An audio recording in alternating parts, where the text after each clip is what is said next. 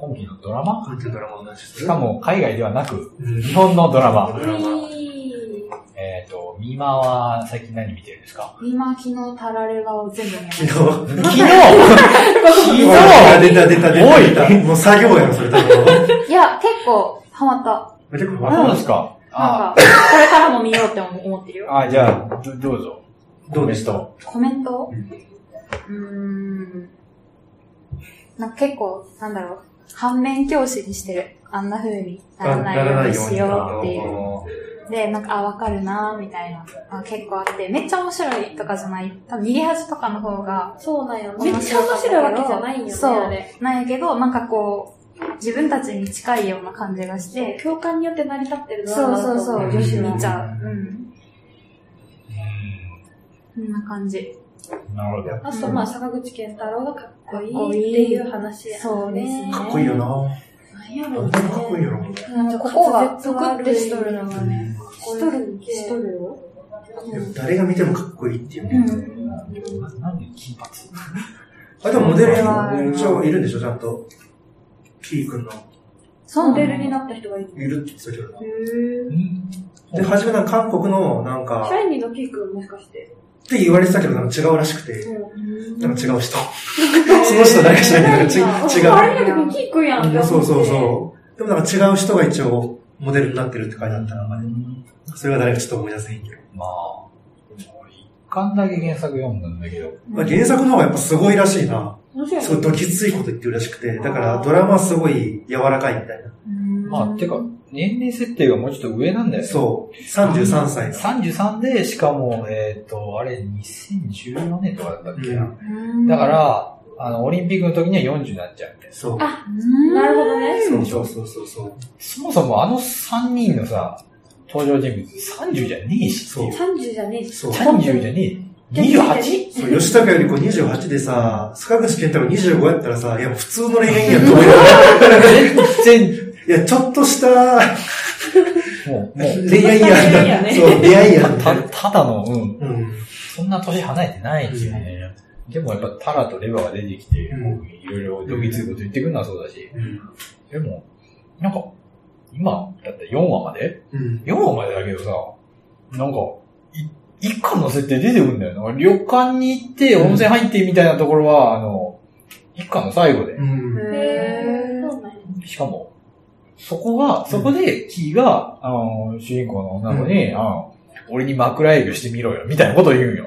それ言ってないでしょやるとか言って、しか言ってなくて、なんかその、タレントだったら普通だから、みたいな。うん。だから、スクープ探しに、1話か2話で、あの、ほら、そのタクシーに追跡してさ、うんホテルで打ち合わせしてました、みたいな。原作だったら本当に枕営業してたんじゃねみたいな話になってて、そうなんや。で竹内美和子ちゃんが出てくるやつやけ酒してベロベロになってるとこで、そのキーがやってきて、うんお前何やってんだよ、みたいな。うん怒られて、そんな枕営業なんて誰でもやってんだから、じゃあ俺に枕営業してみろよ、みたいな。それも一巻やからさ。ああ、だから結構シャッフルされてる、設定が。あ。ああ、混ぜてるんやから。まあ、しゃあないわな、うん、でもまあ、難しいよねっていう。でもなんだろう。救い上げるとこ何なんでしょう？あ あれで。あ救いあるわねって。あ、救い上げるっていうかこう、しゃ、喋るトピックとしてさ、ああ。何があるのかなと思っちゃってさ。いや、なんか、タイマ娘批判してるやつがあって、なんかその結婚相談所の人が書いてて、あれはダメだみたいなドラマはね。で、それの一つの理由が年齢設定が違う。うん原作は33で、さっき本ちゃんが言ったように、なんかその、オリンピックの時は40になる設定やけど、ドラマは34みたいな。で、この33と30にはすごいやっぱり、その重みがあるって言ってる、その人は。結婚相談所で、やっぱ、その荒沢の1年の重みを、このドラマ制作者は分かってないみたいな。ああ、なるほどね。そう。で、これは33歳やと、それ以上、33より上の人は、すごいあのドラマを見て、いや、わかる。わかるけど、そうしちゃうんだよ、みたいに共感するみたいな。33の人は本当に痛い、やめてくれって思うらしいのね。で、その下の子らは、え、ああなっちゃダメだなと思って見るっていうのが多分この33の設定した理由ってこの人は言ってて、ね。それを30にしちゃったら、なんか、ちょっと共感する層もなんかちょっとブレちゃうし、しかも、に、吉高由里子28歳で、そのサウシーの25歳だから、いやもうただのカジュアルスケベやんって言っ。カジュアルスケベかと思いながら、でそうやな、みたいな。で、面白いのは3年あれば、要はあの関ヶ原の戦いで、江戸が、あの、徳川が勝って幕府建てるまで3年かかったのよ。で、33と30のこの3年っていうのは、幕府ができるぐらい、すごい壮大年月なのに、その3年をすごいなんか適当に扱っないがしてるのは良くないって言ってうて、ん。そこはすごい俺は面白いな、と思ったし、やっぱその1年ってやっぱ違うのかな？そうみたいね。そうみたいな今でも1年大きくね？俺も聞いた思うわ。うん。そうね。男性の。そう。だから1年の重みで話せないかなと思っただけで、あー テーマとして1年の重み。だって30でしょ？うんで、2016年だから多分、あれ、元日スタートかな、うん ?2016 年になりました。私たち30です。ああ、どうしよう。オリンピックになったら34。うん。原作のスタート地点。うん。なんだこれ？そっから焦り出すんじゃないですか、うんみたいな。うん。40は焦る。焦るそっちの方がわかる。もう、40、だから、うん。なんか、いやえー東村明子、うんあの原作者の人が書くには、あの、後書きで書いてたんだけど、一巻で、あの、周りが本当におそういうシチュエーションになって慌ててたって。オリンピック決まりました。どうしよう。うん。あの、2020年に私一人で見てるかも、みたいな。だって怖いなあパニックってて、で書いてる本人は、あの、バツイチ、バツの、あの、まあ、一応既婚者。最悪3年後だから、ね、一人でもいいよね。うん。ね、大丈夫、大丈夫。あの年齢だったら大丈夫、大丈夫。で、なってたから、なんか これは個人的にはやっぱこう、東京オリンピックっていう大きなものがあって、でそこにやっぱり、まあ、いろいろさ、文句は言うけどさ、うんそこにやっぱり人生が向かっていくわけじゃんか。うんかなりエポックメイキングな出来事であるじゃんか。うん。だから結構庶民のところにも結構すごい意外な形で響いてるっていうのはああるんだろうな、みたいな。結構、だから、景観が、東京がすごい変わっちゃったらしいんだよね、やっぱり64年のオリンピックで。まあ、すごい汚かったんだよね、東京が。うん。ごちゃごちゃしてて、本当にインフラ整備をちゃんとしてないところに、大きな変化をもたらしてくれて、まあ、それはそれで良かったのかもしれないけど、うしなんか、なくなっちゃった光景みたいなのがいっぱいあるみたいな。まあ、はいはいなんだろう、モンハローミカとか、クデザハッピーエンドとか、うん。が歌ってる曲とかもそういうのちょっと、ちょちょっと反映されてたりとかしてて、あ、そうなのかなって。今回だってさ、東京どう変えんのみたいな。もうすでにさ、かなり発展した都市だしさ、インフラ整備も何もなんかあるスタジアム使う、使うくらいだし、みたいな。ってなったらやっぱり、そこに生きてる東京の人がどう考えてるかっていうのがやっぱかなり、あの、影響を受けるわけじゃんか。だから、まあ、その辺から見てなんか広がんねえのかなと思いつつ、別になんかアンパートオリンピックの話出てこないよね。まあ、小池。うん、あんま日テレだし、まあ、まあ、オリンピックで文句言えないのはわかるけど、まあ、そうやな、まあ。逆にそういう話してくれたら俺は嬉しいなっていうか、あの、物語に深みが出る気はするよね。うんその、だからシンボリックな意味っていうか、うんオリンピックの。まあでもその辺はあんまないよね。もうなんか、最初の出しだったよね。そうね。あんまり強調しちゃうと、やっぱり矛盾が露呈しちゃうから、あんまり34、うーん、みたいな感じになっちゃうからね。だから、でもまあ、まあ、面白い、まあ、まあ、面白いじゃないですか。うん。普通に。普通。うん。うん。普通なんだ。じゃあ、カズナさんは何いいんですか？今期そう、今期。カルテットでしょ。ああ、あ、ちょ、ちょ、ちょ、ちょっと、ちょっと、あらすじ、説明というかさ、初期設定っていうか。あれ見てる？見てない、俺は。見見ました。全部見ました。4話まででしょ。見ました？カルテットは、えっ、と、松たか子演じるバイオリニストが、うん。まあ、中心うに、ん。周りに3人人がいて、で、そこの3人が、まあ、それぞれの思惑で、まあ松たか子に近づいて、うん。で、たまたまその4人が弦楽奏者でして、で、まあ、たまたまカルテットそう、弦楽四重奏のチームを組むことになって、で、まあ、最初はもうララブサスペンスなんだけど、サスペンスのやサスペンス。る。なんかよくわかんないそうなんだ。で、松たか子なんでそのサスペンスかっていうと、まさかこの夫が今失踪してて、うん。で、まあその、夫のお母さんが、そのまさかこう犯人だと思ってるうのね。ん。それで、えっ、と、まあ一人その中のチェロ奏者をうん。金で買い取って、あの友達にならせて、うん探る探りにああ、はいはい。行かせて、行かせてそこら辺がサスペンスもうはいはいはいはい。決めてて、うんで、まあ他は、その4人の恋模様とかがうん。描かれ、まあ、同居してるの軽井沢で、え軽井沢におしゃれすぎだろ、軽い。そう。めっちゃでも雪山だけどね。もう一人松田龍平のうん。バイオニストがいて、うんで、その人が、えっと、有名な音楽一家の御曹司で、うんお金持ちさんの。うん。だから別荘が軽井沢にあって、うんまあそこ借りて使っていいよって言ってみんな住んで、うん4人で住んでて、で、まあその家の中でいろいろ起きるよね、みたいな。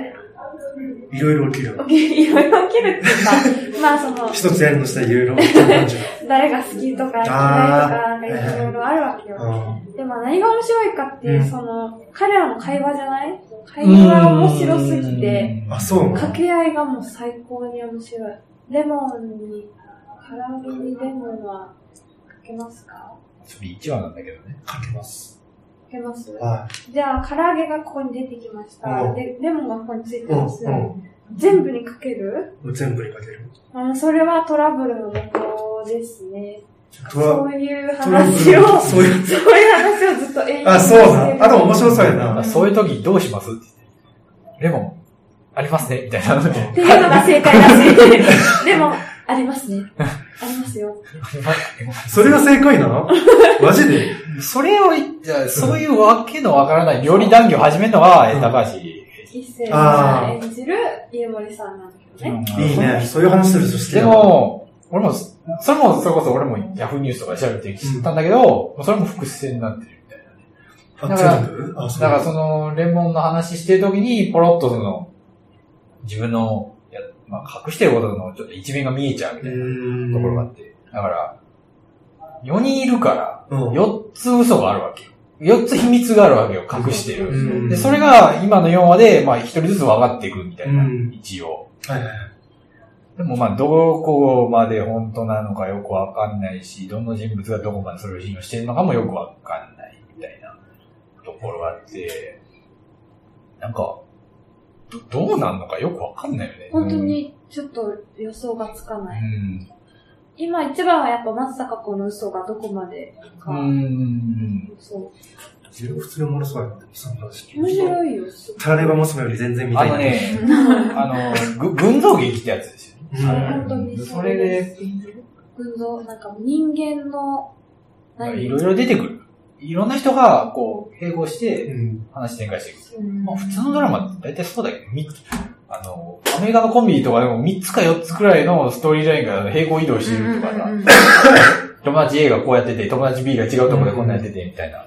まあ結構慣れてるから、多分普通の人は慣れて見やすいと思うんだけど、うーん、なんか、まあ、そもそもさ、カルテットってことは一緒、まあこれすっごくベタな話だけど、まあ一緒に演奏するわけだから、まあそこにやっぱりその、人間関係っていうのも、のメタファーになってるわけじゃんか。うんまあ音楽ちゃんと一緒にやらないといけないけど、ちょっと関係もつれてきてるみたいなね。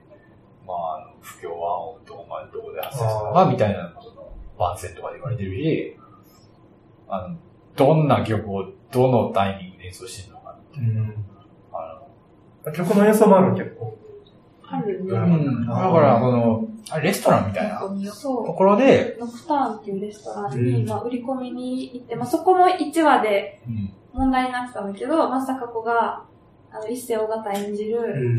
余命9ヶ月のピアニスト、うんまあ嘘だったんだけど、それも。うでそそこから、その嘘を、そのノクターンの店長さんに暴いて、ん。そこから仕事を奪い取った。うん。でそこからそのノクターンで4人で演奏するのが、まあ、メインのうん。カルテットドーナツホールの活動に。なるほど。そう、彼女もドラそうなのよ。ああれなんでだと思う？一世終わったらなんか穴ないといけないみたいなこと言ってたよね。言ってたけど、あれちょっとよくわかんなかったんだよね。まあ、だから、なんだろうな。まあ、それはさ、あの、やっぱアーティストっていうのはやっぱり満たされないものを満たそうとして、うん前に進むから何か生まれてことじゃんか。だからその今い、今の現状が、すごくあの、幸せに満ち溢れたものだったら、もう何もしないじゃんっていう話。フラストレーションみたいなのがあるから初めてなんか創作できるっていう意味だとは思うんだけど、カルテットのあの場合は、まあなんかないってことでしょ、やっぱり。あ、ミッシングしてる。なんかこう、欠落してるものがあるんでしょ。つかみどころのない。うんだから円として繋がっているけど、これ真ん中にぽっかり穴が開いてるうんっていう。これ何なんですかみたいなね。それ、わざわざドーナツホールでしょドーナツホール。もうあ穴じゃん。うんドーナツじゃん。もう穴じゃん、それ。ドーナツの穴だうね。ん。穴なんだから、なんかもうね、こっそりなんかが抜け落ちてるみたいなね。怖いなっていうか。うん、その辺もそうだし。あと、なんか個人的にすごい気になったのは、えっと、なんだっけ。あの、吉岡二歩に似てる、あの、あれやばいね。あれはね、なんかね、どうやばい？んあの全然見てないなんかね、いやー、ちょっとね、小悪小悪魔的っていうのかな、ううんん、なんかね、一番賢いんだろうな、多分。あれはノッターンの、なんだっけ、バイトさん？バイトさんです。ん。なんだけど、その、結構4人、誰、誰と話してた。まあ結構別荘とかに遊びに行って、みたいな。そう、遊びに来たり、まあ、高橋一生がうん手出そうとして失敗してたり、そうなんだけど、そう、今回その、まあ、ひかりちゃん、三島ひかりちゃんの秘密が、その、松坂子の旦那さんのお母さん、うん。もたいまさこさんなんだけど、もたいまさこさんのにお金で買い取られて、友達になって、盗聴器とか作れる、この辺に。うん。で、まあその秘密を持ったままカルテットのメンバーになってるわけやん。それはカルテットに知られちゃいけないわけやん。で、それを、その、吉岡、なんだっけ、吉岡里帆？りょうちゃんうんがスーパーで盗み聞きしてて、おお。4話でね。はいはいはい。で、そっから、あの、お金たかりに来たよね。なんか、1000円持ってます？って。スイカしてください、つって。で、あ、2000円入ってますね。みたいな5000円あ、とか5000円入ってますね。って言って、やばいって思って、さあなんか、来週のやつで、なんか、大好き、大好き、殺したいみたいなの言ってて、この人やばいと。サイコの、サイコっぽいサイコパ役。スない。うん、あの人もなんかなんかあると思う。うん。なんか、すごい好きやわ。なんか、好 きゾッやわ。としたけどね、あれ。ゾッとするけうど、んなんかその、男を誘惑する方法みたいなのを、その、うん三島にデモンストレーションして、何これ、ユリ？みたいな。なんか、あの、あれって、一応、アメリカ映画のばあの文脈に強引に持ち込もうとすると、出た、出た、ゴリゴリに持ち込むファ ファンファタールってあるじゃん。運命の女って訳すんだけど、フこんなの。ァ、フファ、ファ、あ、だから、フランス語やん。ファンファタあそうなの？ァンファタール？ール。フェイトルフィミアだよ。はあ。フェイトルフィファファンが、あの、女。女性で、フェイファタールが、まあ、フェイト。うん。運命のってことまあまあ、魔性の女とかって訳されるんだけど、えっとね、1940年代くらいから、アメリカ映画でなフィルムノワールっていうのが流行ったんですよ。まあ、サスペンス映画なんだけど、うんまあ、当時戦争もあって、まあ、すごい、まあ、暗い世の中だったから、やっぱり暗い映画がいっぱいできた。うん。画面自体も暗いんだよね。うん。濃淡がすごく、あの、強調されてて。うんだからまあ、のフィルムノワール、暗黒映画っていう、うん。まあ、ブラック、ダークフィルムみたいな、まあ、フランス人が考えたからノワールになっちゃったんだけど、でそこで出てくるのは、いつもその魔性の女って言われてる、すごく美人で、だけど、やっぱ頭もキレッキリで、男を誘惑する人が出てくるので、うん。で、大体パターンとしては、その、男は、まあ、お金持ちだったり、大学の教授だったりして、まあ、地位も、うんああ、まあ、お金もある人なんだけど、その、美貌に誘惑されて人生破滅に向かうっていうのが大体のパターンなんよ。うんまあ、そそのかされて人殺しちゃったとか、うん犯罪を犯しちゃったみたいな。でも、この、この人が好きで、みたいな。もう何でもやります、みたいな。なんか SM 関係みたいなんじゃないけど、でも、それ、想起させるっていうかさ、あそれってなんか、音、やっぱりその作ってるのは男性だから、うん監督も。うん。やっぱその男性が持ってる女性の恐怖みたいな。当時やっぱ戦争とかもあって、やっぱりその労働、労働力として女性がすごく必要になってきた時代だから、やっぱり自分のね、その地位が女性の進出によって脅かされるんじゃないかみたいな、そういう、まあ、真相もあったとか言われていて、やっぱりまあ、まあ、女性を崇めるっていう男性のそういう、まあ、まあ、一種のポジティブなフェチみたいなのと、怖い女に惹かれちゃうみたいな。うん。で、そっちでなんかちょっと滅ぶみたいな。うん。それがちょっと怖いんだけど、エロいみたいな。自分がちょっとす男好きみたいな、そういう、なんかその、相入れない感情みたいな。がそういう、そういうパターンがあるんだよね。うんだから。だから、この、このドラマを見てて、うわこれ、それあれじゃんと思って、完全にファンパタールじゃんみたいな。だから、やっぱ男がたぶらかせて、やっぱ、なん、何らかの形で崩れ落ちていくっうん。ていうのがもう、もう見えてるんだよね。マジかよ、ファンファタールじゃんと思いながら見てた。衝撃やねんけど。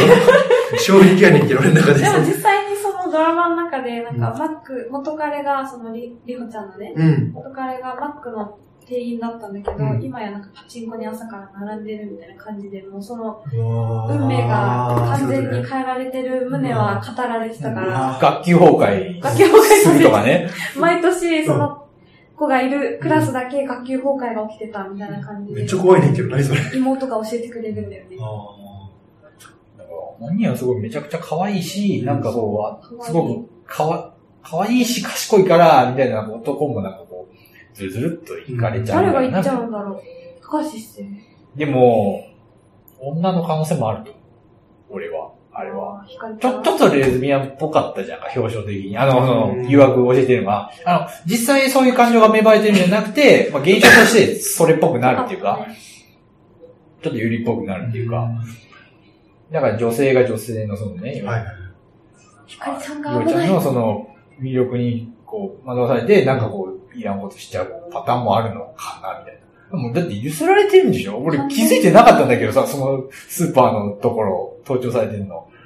でもまあそうやったよね。で、俺されてた。4話終わりまで言っちゃってるけど、あの、まあ、ゆすりも、フィミルノアルのは一緒パターンだろうね。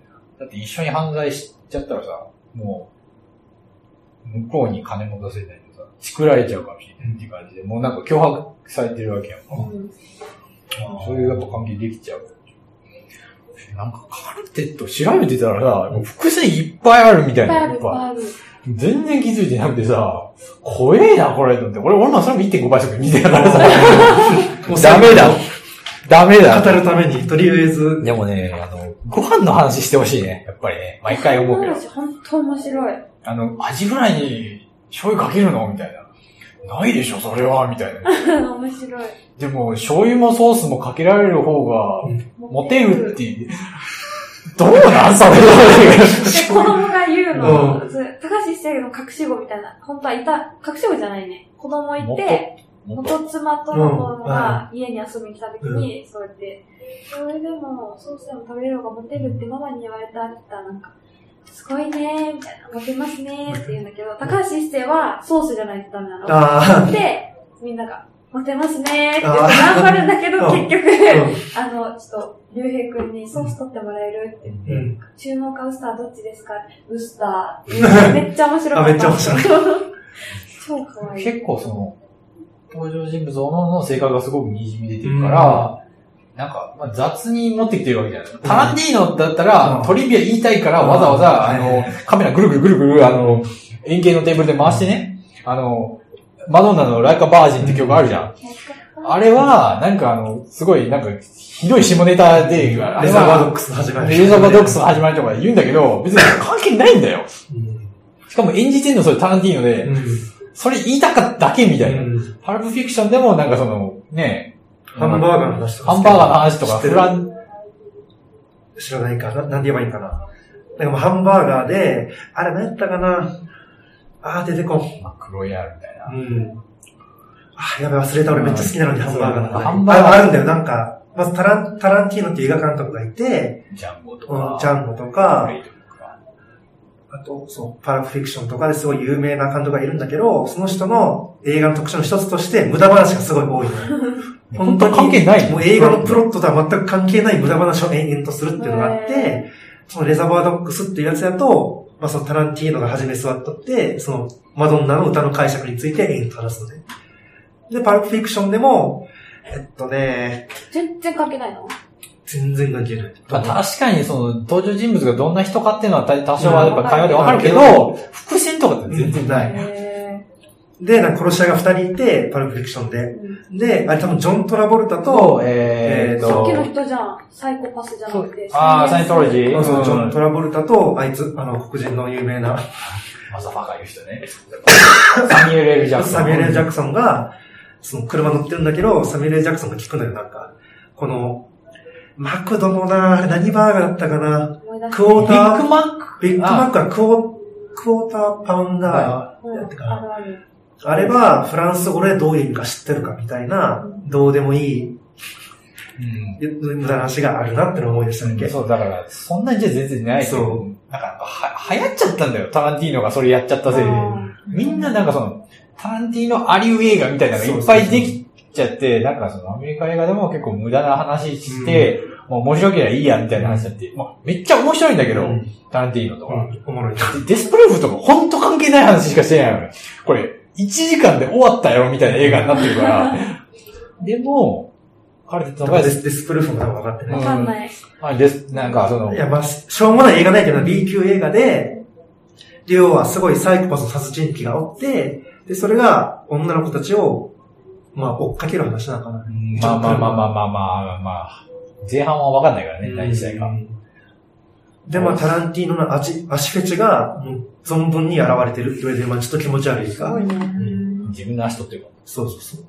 かもね。そ、そその話は別にいらない。もうやめ俺、足フェチの話ができない。だからまあそういうのでやっぱ出てくるんだけど、うんカルテットの話ないんだけど、いつも無駄話を俺無駄話としか見てないからさ。カルテットの無駄話は無駄じゃないよって話そうね。でもなんか正直、あの、食べ物の話だけ、1話でいいわね。俺も正直。あの、4人でテーブル囲んで永遠に話しててほしいよね。だから食べ始めて食べ終わるまでずっと撮ってるみたいな。それいい新しいよ。ワン新しい面白いと思う、よ。それ。カルテットおもろそうやな、それやと。あのね、タラレバの5倍くらい面白いですね。うん、8倍ぐらい面白い。タラレバは考えなくていいんだけどう、ん。深みがない。うん。ドロドロしてるんだけど深みがないってすごいよね。そうなんだよ。カルテットはね、なんかこう、表面サラッとしてんじゃん。うん。サラッとしてて、スッと飲める感じなんだけど、うんなんか飲んでみたら、うわーみたいな、うわーなんだこれうってなる。うってなる。おいおいってなる。たなんかこう、話がね、ん。オリジナル脚本だから、うん。はいはい。先取りして、うんあ、ネタバレみたいな。うん。ないんよ。それはやっぱりありがたい、ね。オリジナル脚本。オリジナル脚本で最高の離婚の人やんね。らしいね。れ面白かったよ最終話しか見てなかった人だけど。そうやん、見てよ。最終話しか見てないよ。最ドラマ見ないんだもん見ないわ。最近なら見始めた。やっぱり DA 恋とかあ、重版出体から見始めたかあ、マキマジローたいね。あれ見てない。そう、マキオことエイトと、うん。えー、小野町子小野町子。と、あの、あの、久保田くんもね、久保田マスター。コロ君出てたかな忘れた。これも面白い。あれ？でもカルテットが好き。ああ。うん。だから、注目ポイントとしては、食べ物、食べてる時に何を話してるのかっていうのと、演奏どういう曲してるのか。ああ。いつ一話で、いつどこで？そう、あれ、なんか関係ありそうだよね。なんか、一話目のドラゴンクエスト何だったのかなとは思うけど、うんあ、てるてるまあ、てるや旅旅かなみたいな。何なんだろうね、あれ。まあ、それはキャッチーな曲選んでるだけっていうのもあるかもしれないけど、うん。すめちゃんがね、曲変えてたところね、あの、バカな曲弾いてたのに、うん違う、その、そう、で、あの、ソロに変えたやつは一番最初うんにすみちゃんが弾いてたと同じやつなんだよ。え、なんだろうと思って。いや、チューブラリーになってるやん、ちゃんと。チューブラリーなんですチューブラリーになってるやん。うん。質問なんだけど、食べ物の伏線って何を表してるえーっと、レモンの話何だったっけ？なえっとね、うんあれは、結局、松たか子が、えっと、夫、松たか子も本当はレモンかける側の人だったの。うん。でも、その失踪した夫うん。とずっと、あの、今まで結婚生活で何も聞かずにレモンかけてたんだって。で、それを旦那さんに街で知らない定食屋さんみたいなのがたまたま会った時に話が聞こえちゃって、なんか俺レモンいらない嫌いだからみたいな言ってたのを聞いて、なんか、あ、これって夫婦じゃなかったんだ、みたいな。ああ。っていうその疑問。が生まれたみたいなところに繋がってた、それは。結構名台詞多いよね。おいおい。ズバッとこう言っていく、あー、いいね、みたいな。ちょっと思い出せないけど、なんだかな。なんかカルテット見る？わ。カルテットは見、た方がいい。でもね、あの、結構飛ばして見れる感じじゃないから、あちゃんと一話からやっぱり、4話っしょ ?1 日あれば楽勝。そう6章6章。6話の4時間、今日帰って、見て。火曜日10時のタイムラインが賑やかになりそうだね。逃げ恥終わってからも誰も火曜日10時つぶやいてない。俺何もつぶやかないのだったからね、逆に。あの時間帯ツイみたいなッターからも聞いたんだよ。ああ、そっちの方が確かに、そうなっちゃうかも。でも逃げ恥は、まあ、逃げ恥はもうちょっと軽く見るじゃないあんまプロットをこう丁寧に追わなくてもうん分かったけど、全然カルテットの方が好き、逃げ恥より。あちなみに装飾系男子に例えて言うなら、星野源は全然装飾じゃないから、あれ？ただのスケローベだから。ストビーフじゃなくてなんだっけ？ロールキャベツじゃないの？あれ、あれこそ。あー。でもああれこそロールキャでも、ベツ。ほでもね、あ、そうや、おおすすめとしてあれだ、オールナイトニッポン、うん星野源がレギュラーでやってるんですよ。めっちゃ面白い。あれね、YouTube で時々は聞いてますよ、あれ。ああ、そうなんだ。あれねい、けますいやいけます。あれね、曲ついてる方がいいんだよね、僕。だから俺ラジコで、うん。ラジコのアプリだったら、ちゃんとその、あの、丸ごと聴けるから、うんそれで聴いてみたら、その星野源が紹介してる曲とかも聴けるから、もう個人的にそれ聞きたいから、聞いてるんだけど、結構渋いんだよ、やっぱり。星野源の趣趣味って。結構 YMO とか、ほ細野さんとか、あの、なんだろうな、サブカル系女子は、しいよな。うん、あんまり、ちょっと違う分野のところ詳しかったりとか、ブルーノマーズ大好きだったりとか、そうなんやブラッ。クミュージック、ヒップホップ好きみたいな。知らんかっカラオケ大会この前言ってたけどおもろかった。あれあは、おもろかったおもろかった。た。え高すぎよね高すぎ高すぎ月曜日じゃない？1時、夜中3時。うん。1時から3時？3時そう。来てないよ。いや、だから別に、聞聞かんでいいやだからラジコラジコ、えラジコ知ってます？知ってます、知ってます。タイムフリーですよ。タイムフリーって知ってます？一週間分遡って聞けるんですよ。え、かつてのラジコもそうだった？聞きませんでした。それは無理だった。最近？最近だったら、ええ、だから1時間しか聞けないんじゃなかったっけ？3時間。?3 時間。そう、だから、一つのデバイスで3時間なんだよ。なるほど。パソコンとかだったら別。スマホとパソコン別。ら1回で2時間あるけんさ、3時間分しか尽きなかったら、え、選んで聞かんといけんってちょっと思ってた部分があって。1日3時間。いや、違う。クリックをしてから3時間。以内で全部聞き、聞き、切らなわけど、でも、パソコンあったら、まあそれで2台だし。ワンデバイスやけん、なんか何個かで。あ、パソコンうち3台あるラジオ、最強や。9時間聞ける。ラジオ関西、うん、ラジオ関西っていうのは、うん。だから、その辺聞いてたら、もう、まあ、どしもネタですからね、あの人。もう、全然装飾じゃないですよ。怖いですよ。うん肉、噛み切りますよ。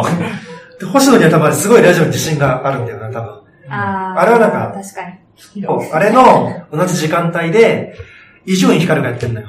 ほう。めっちゃいいよ。伊集院光はもう本当に昔からずっとラジオをしてて、力未だにヘビーリスナーがいるのね。でそこに、星野源だねは同じ時間帯にぶつで来てるから、強気だうね。ん、星野源が多分結構、だから自分の中で自信持たないとその時間帯にぶつ出てこないから自分は。まあ、制作側もね、制作側も番い組、けるって思ったそうそうそうこれ、俺は、これでもだって、深夜のバカ力に流れちゃった人だもん、俺。あ、そうなの？